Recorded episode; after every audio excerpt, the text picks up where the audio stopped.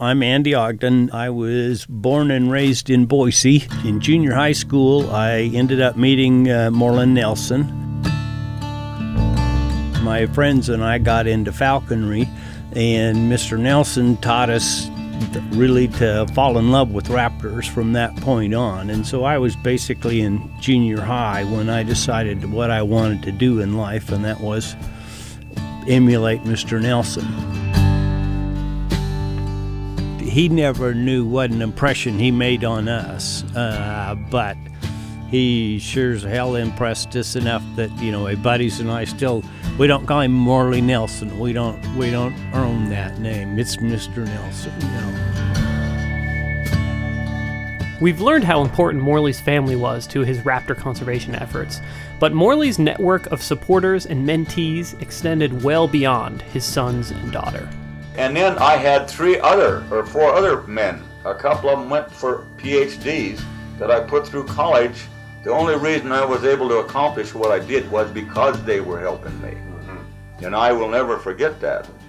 By the mid to late 1960s, Morley had put the Snake River Canyon on the map. Through Ida the Offbeat Eagle, the, the Walt Disney movie, and the, the Mutual of Omaha, Wild Kingdom pieces. More than 130 million people in the U.S. had seen the Snake River Canyon on TV, as Steve Stuebner, Morley's biographer, points out.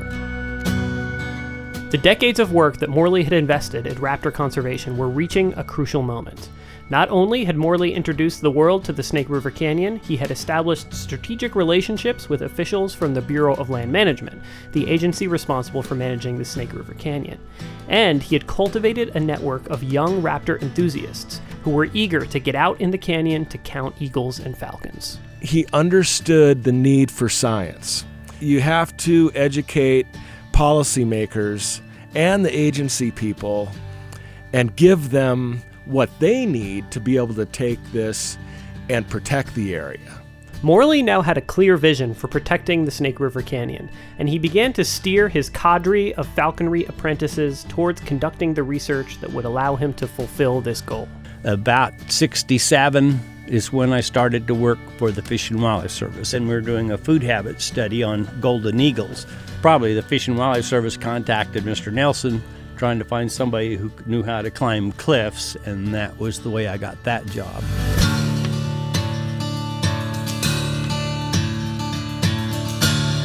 You're listening to Common Land, produced by the Wild Lens Collective and Radio Boise, with support from the Bureau of Land Management, the Birds of Prey NCA Partnership, the Archives of Falconry, and a grant from Patagonia. I'm your host, Matt Podolsky. In Season 1, we are telling the creation story behind the Morley Nelson Snake River Birds of Prey National Conservation Area, a protected area in southwest Idaho that was set aside to conserve birds of prey.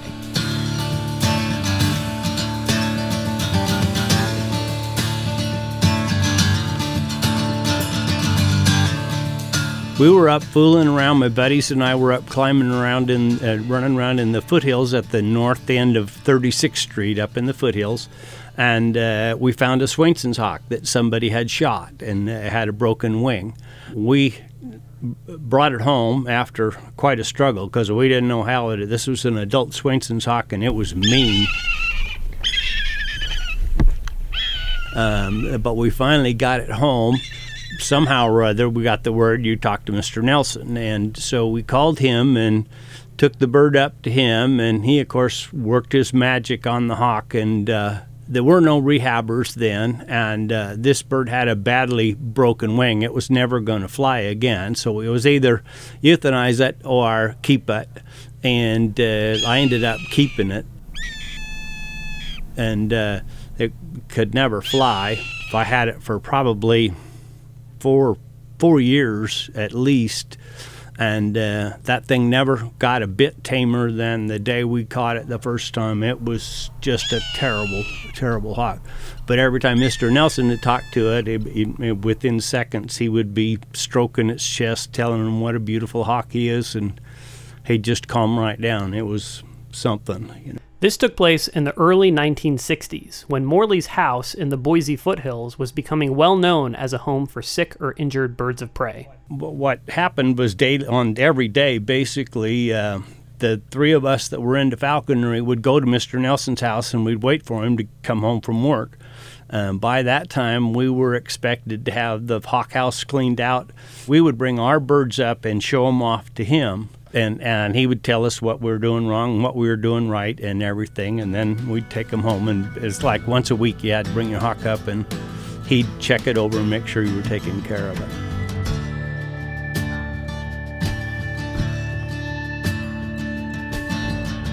Throughout his life, Morley was always sharing his knowledge of raptors and training anyone who was interested in the art of falconry. But Andy Ogden was clearly one of Morley's most eager apprentices. We didn't go to the high school prom because uh, we were chasing hawks, you know, and that was uh, that, that's what we did. And uh, yeah, none of us had any girlfriends because we had hawks to take care of, and that was, you know, what we did. By the time Andy was skipping out on his high school prom, his passion for birds of prey had earned him a job down in the Snake River Canyon. Morley got me a job working for the the Fish and Wildlife Service, climbing cliffs, going into golden eagle nests, and he had, of course, trained us how to climb into cliffs and do the rappelling and everything. I graduated from high school in '66, and so it would have been before then. Andy Ogden, one of those boys that came up and went through the Hawk House and loved hanging out with Morley when he was like in junior high and high school. He ended up getting a job with the Fish and Wildlife Service and he went out and was checking what golden eagles eat in their nests. That's the voice of Steve Stuebner, author of Cool North Wind, a biography of Morley Nelson.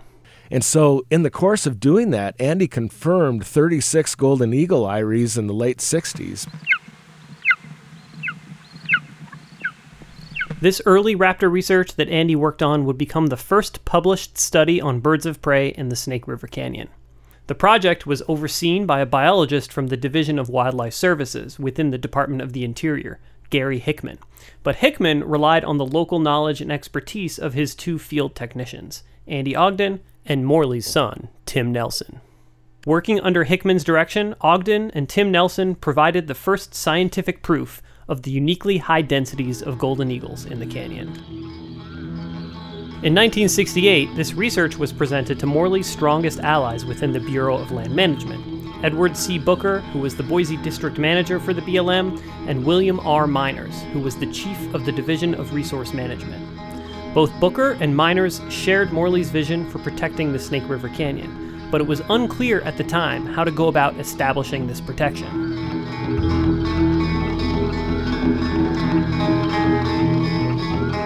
The Bureau of Land Management, or BLM, was established in 1946, less than 25 years earlier, and there was no precedent at the time for protecting land managed by this agency. Booker and Miners hoped that by gathering scientific evidence of the importance of the canyon for raptors, they could convince the Secretary of the Interior, who has authority over the BLM, to protect the canyon through an administrative action. But anyhow, I took all these eyries that I knew of, and they went over and looked and said, yeah, they're here. Mm-hmm. And of course, they made a mention of the prairie falcons, and then um, then uh, Maurice Hornocker, Doc Hornocker, yeah. got interested and he started uh, doing it. Maurice Hornocker up at the University of Idaho had this cooperative wildlife management unit, but they could do all the master's and PhD work under Hornocker. Hornocker would go on to become a world renowned expert on big cats. But at this early stage in his long career, he was swayed by Morley to initiate a series of more intensive studies documenting raptor densities down in the Snake River Canyon. He brought master's student John Beecham on board to conduct the study and hired Andy Ogden, who was now attending Boise State University to work on the project. But you got to remember, I was what 18 19 years old beecham and ogden completed the new golden eagle study by the spring of 1970 and miners immediately incorporated beecham's master's thesis into his proposal for a 26255 acre protective withdrawal in the snake river canyon and they felt that was the science they needed to do an initial administrative withdrawal for the birds of prey area, just like the rim to rim protection. And so once they had that in hand, they took that to Washington, D.C. Bill Miners also had put together this um, pictorial history of the area. And Bill was a photographer and also like the natural resources guy for the BLM in assigned to Southwest Idaho. And so he had been out with Morley a million times and stuff and got all kinds of great pictures. While the proposal for the establishment of the Snake River Birds of Prey Natural Area was making its way through the various administrative processes in the Department of the Interior, another consequential political development was playing out in Idaho. In the fall of 1970, Cecil D. Andrus was elected governor of Idaho. Andrus was the first Democrat to be elected governor in 25 years, and he ran on a platform of environmental protection. Cecil Andrus passed away in 2017 at the age of 85, but was interviewed by Steve Stuebner in the year 2000. This interview was recorded with an old microcassette deck. Well, um, I was wondering what role you had initially um, uh, when uh, Rogers Morton um, set aside the rim to rim protection in 1971. You would have been in your first year as governor. I, I think I got to back up and tell you why I why I got involved in that at that point in time with Okay. Rogers Morton, and that was because I I'd gotten to know Morley Nelson.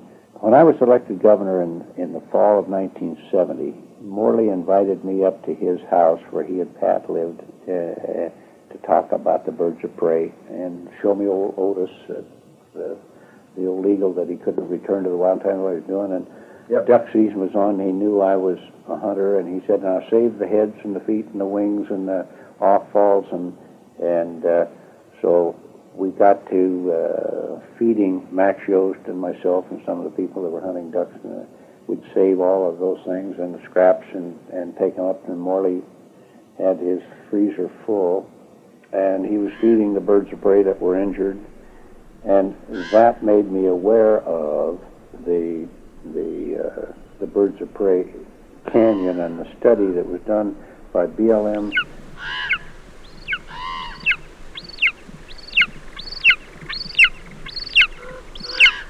Meanwhile, research in the Snake River Canyon continued. By 1970, Andy Ogden had graduated from Boise State University and began work on a master's degree under Maurice Hornocker at the University of Idaho.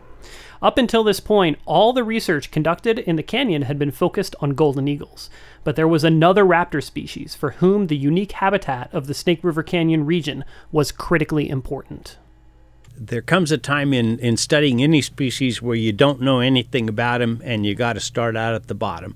And in the mid 60s, that's where they were with prairie falcons. My research then was aimed at really there wasn't anything in the literature about uh, prairie falcons, productivity, nest site selections, prey, and that sort of thing. And uh, that's what uh, I did for my for my master's research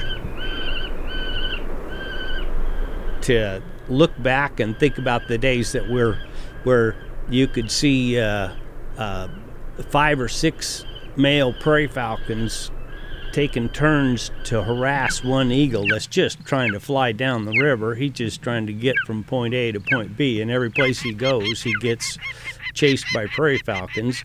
And of course, my interest was to watch that male prairie falcon and see where he turns around because that's the edge of his territory. And once you get the territory boundaries marked out on the cliff face, then you know where to start keying in on where his nest is. That was my job, you know, okay?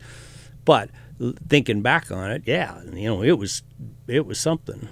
Although he didn't know it at the time, Andy Ogden's master's research on prairie falcons marked the beginning of a decades long monitoring effort that would become the key factor in establishing the final boundaries of a national conservation area in the region.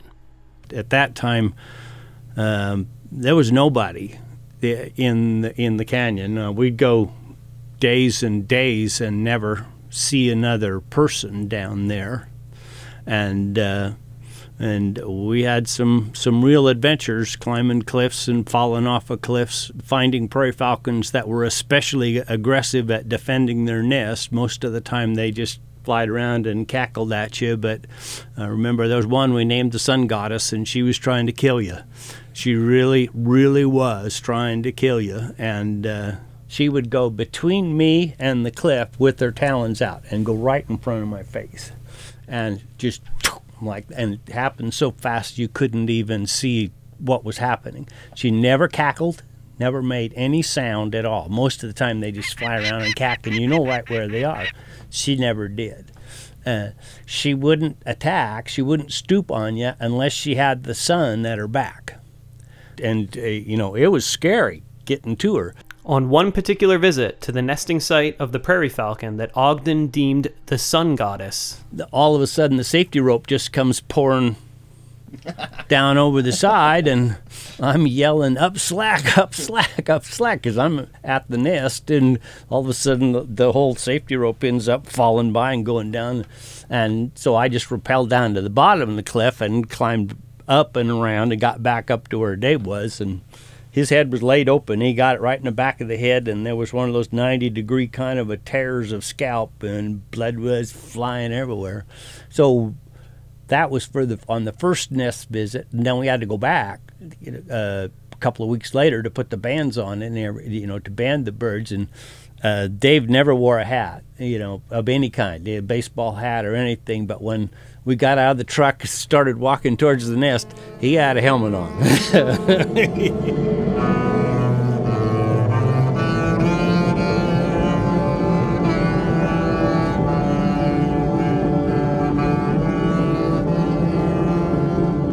On the morning of August 24th, 1971, Andy and his research partner Dave were down in the Snake River Canyon monitoring prairie falcons. We were working on falcons. It was finding nests, and, and that was the procedure. You spent your time at the bottom of the cliff watching, and you figured out which hole they were in.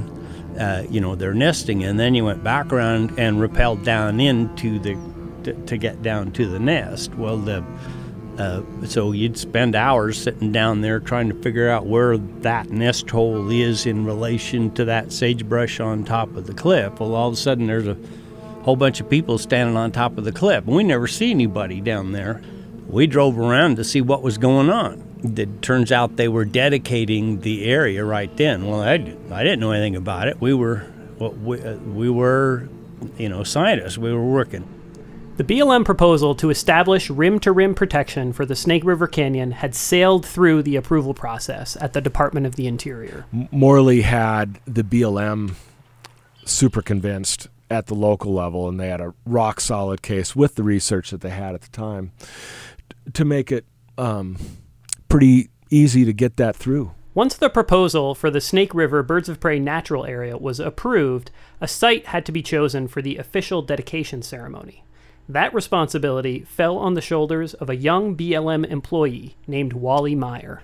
I started working for the BLM back in 1971.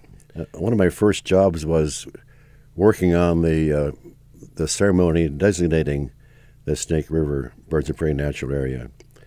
So I had to go out there on the Swan Falls Road and find a, an appropriate place to have the de- designation, and we wanted a place where you had a, a, good view of the canyon and also a place to land the helicopters for the dignitaries that flown in. So Dedication Point became a obvious point to have the have the uh, ceremony. Dedication Point has since become one of the most popular visitation spots within the Birds of Prey NCA. But at the time, there was a, a little two-track dirt road heading out to where, where people would go out there and look and turn around, but there you know, it wasn't called Dedication Point. At the uh, ceremony at Dedication Point, Morley Nelson was there. The uh, director of uh, the BLM, Burt Silcock, was there. Of course, the governor was there. We went out to the canyon rim and overlooked it, and, and uh, Rogers and I were talking, and I said, well, now, Mr. Secretary, uh, you have in fact uh, protected the bedroom, but what are you going to do about the pantry? And he said, I beg your pardon, what do you mean pantry? And, and having fed birds of prey, you know, from from my hunting days and Morley Nelson's uh, discussions and watching him, I knew that the Townsend ground squirrel, the snakes, the rabbits, and everything were up. They weren't down in the canyon; they were right. up on the flats. So I, I said, well, you got a nice place for them to to uh, soar and a nice place for them uh, to for their nests and all of that, but they got to have a food source that is interrupt, is non-interruptible. And he, oh, that's right. Well, little, little did I know that later on I'd be given that that responsibility. Right. But we but it was clear at that point in time that uh, that it was a, a great first start, but uh, we needed more, and that's that's how I got involved. But the guy that got me involved was Morley Nelson. That was not controversial to protect the the rim to rim canyon walls because they weren't being used by anything. You know what I mean? And it became controversial to try to protect the uplands above the rim because the Farm Bureau and others were worried about potentially uh, bringing more water to the desert. And uh, so that could have been irrigated farmland in their mind. Yeah, I, I think I created the word pantry, but it was but it was from the the use. I used that term to describe what Morley talked about. You got to feed the birds. The birds have got to have a, a food source. Yeah. And uh, so he said, uh, "It's here now, but will it? Will it?" So I, I have. You got to give that old scallywag uh, credit for for understanding what it takes uh, to uh, to create a full habitat area for them. Yeah. It's clear that both Andrus and Morley wanted more than the rim to rim protection provided by the 1971 designation of the Snake River Birds of Prey Natural Area. And they had already begun to strategize about how they would expand the protected area in the future. I said the thing to do is to take what we can get in the canyon and, and protect that because of its scenic values of the canyon as well as the birds of prey area.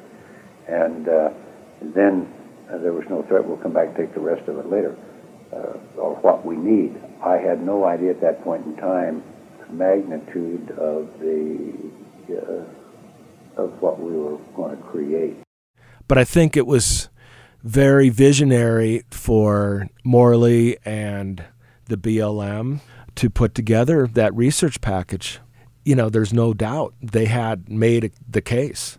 It's a testament to Morley's skills of persuasion that they were able to make the case at all. There was virtually no precedent for what they had done. It had been only one year since an act of Congress established the very first BLM managed conservation area at the King Range in California. These were some of the very earliest entries into what would become known as the National Conservation Land System. So, despite the fact that Morley and Andrus were not fully satisfied with the rim to rim boundary, they recognized that this was a significant achievement. CBS, I think it was CBS crew came out. It was, because I think Cronkite was. Cronkite, Walter Cronkite was the announcer on it. But anyway, they came and interviewed me in the governor's office, and I wore my best blue suit, and I looked into the camera, and I was just talking about how great it was to the birds of prey and and uh, Morley Nelson, and I thought, oh man, I'm going to be on national TV, and and you know, being a brand new greenhorn governor, I thought that was just great. Well, when it came on, the guy that really had all of the time on the TV was Morley Nelson in an old wool shirt with a couple of the buttons gone and telling them the short of the birds of prey. Yep. And Andrus didn't even get a glimpse of that. that. That taught me a lesson right there as a young fellow that, hey, you know, the important, they knew the importance was not some politician sitting behind a desk in a coat and a tie talking to him. It was a guy that was out on the ground. And Morley Nelson was always out on the ground.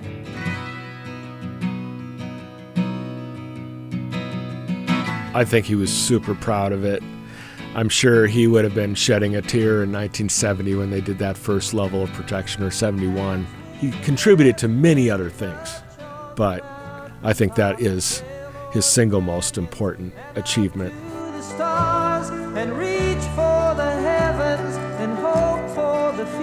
Just a few months after the dedication ceremony, in November of 1971, was the premiere of one of Morley's highest profile Raptor films yet The Eagle and the Hawk. Nell Newman was this 13 year old girl starring in the movie with Morley, and Morley's rappelling down into an eagle eyrie for the first time with Nell Newman. And here's what we came for, Nell. Right down there is that eagle eyrie, right up there on the point. Nell Newman is the daughter of Paul Newman and Joanne Woodward. Here's Nell from a 1999 conversation she had with Morley and Steve Stuebner. Dad was doing a movie in, uh, at, I think at Universal Studios, right around the same time that uh, the the uh, My Side of the Mountain was being made, and must have bumped into Morley somewhere on the set and said, "God, my daughter wants to be a falconer, she's got birds and would love some help." And and that was literally, literally, Dad brought Morley and Pat home from the studio one day. and that was how I met him. And I had my kestrel, and I was holding his prey skeleton, and somebody's little daughter wanted to hold my kestrel, and she wasn't holding onto the leash, and she let it go. And we chased it all over Beverly Hills through people's backyards. Oh my God. Uh, up and down, Dad and Morley up and down telephone poles. And I climbed up that thing to get her down. I finally got her down. There was there was 250 people talking, wanting to talk to Paul Newman because everybody knows him so well. Right. Or at least they think they do. Yeah, yeah, that's right. But so act- it was just Morley's idea to do the movie, and that was probably a year and a half after we'd met, I think. This connection with Paul Newman and Joanne Woodward represented one of Morley's most influential alliances, and the film, The Eagle and the Hawk, marked an early example of celebrities using their star power to promote environmental causes. Hello, I'm Joanne Woodward. This is a simple story about two people who are young at heart and share a devotion to the eagle and the hawk, and to all birds and all living things. One is a courageous 12 year old girl, my daughter Nell. The other, a rugged mountain man called Morley.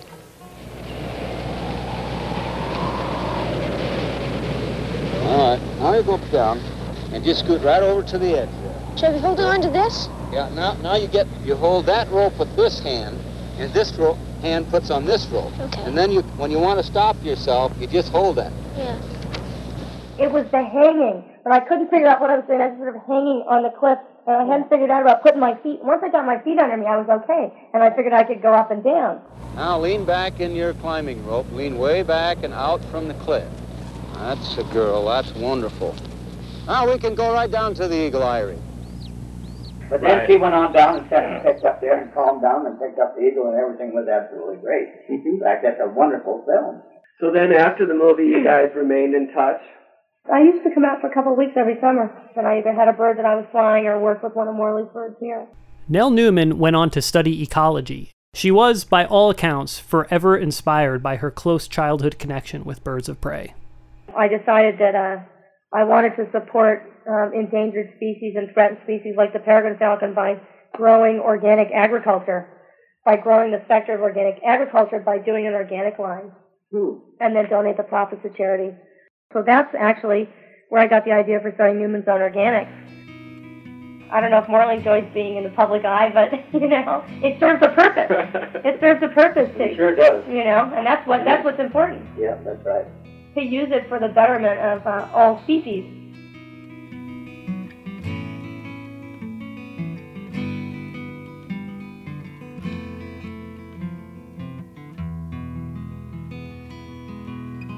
The Newman Woodward family weren't the only celebrities involved in this high profile raptor film. Marty was a, a good friend of John Denver also. John Denver writes the the song for the beginning and the end of the Eagle and the Hawk.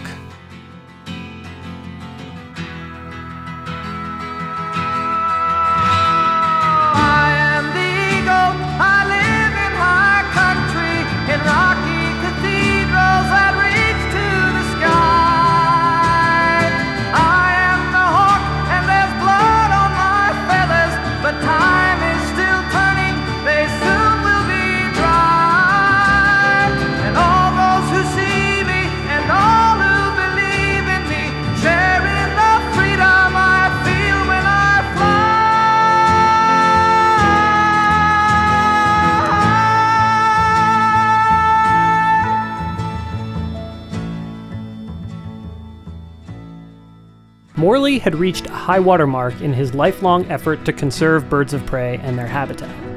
He helped give the Snake River Canyon its biggest attention boost thus far, just months after the area finally received national protection. Morley would remain very active in the effort to protect the entire Snake River birds of prey area in the coming decades, but he now had a group of strong advocates in both the political and scientific arenas to share significant portions of this burden with. A new crop of extremely talented and passionate scientists were about to descend upon the Snake River Canyon, and Cecil Andrus's political career and environmental efforts had only just begun. While the establishment of rim to rim protection for the Snake River Birds of Prey natural area was relatively uncontroversial, expanding the boundary to include the raptors' hunting grounds would be a decades long political battle, and that battle had only just begun.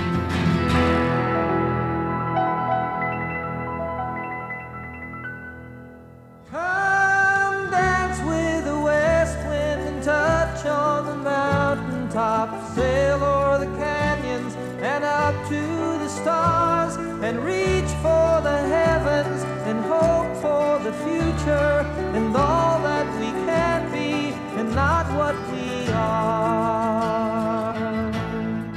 Common Land is a production of the Wild Lens Collective and Radio Boise, with support from the Bureau of Land Management, the Birds of Prey NCA Partnership, the Archives of Falconry, and a grant from Patagonia. This episode was produced by Wayne Burt, Steve Alsip, and myself, your host, Matt Podolsky. Production assistance provided by Jessica Evett, Leah Dunn, and Ragged Coyote. Music is by Like a Rocket, Ragged Coyote, The Great Turtle, and John Denver. Additional audio was provided by the Macaulay Library at the Cornell Lab of Ornithology. Visit our website at commonlandpodcast.com to learn more about the show and to see a full list of credits.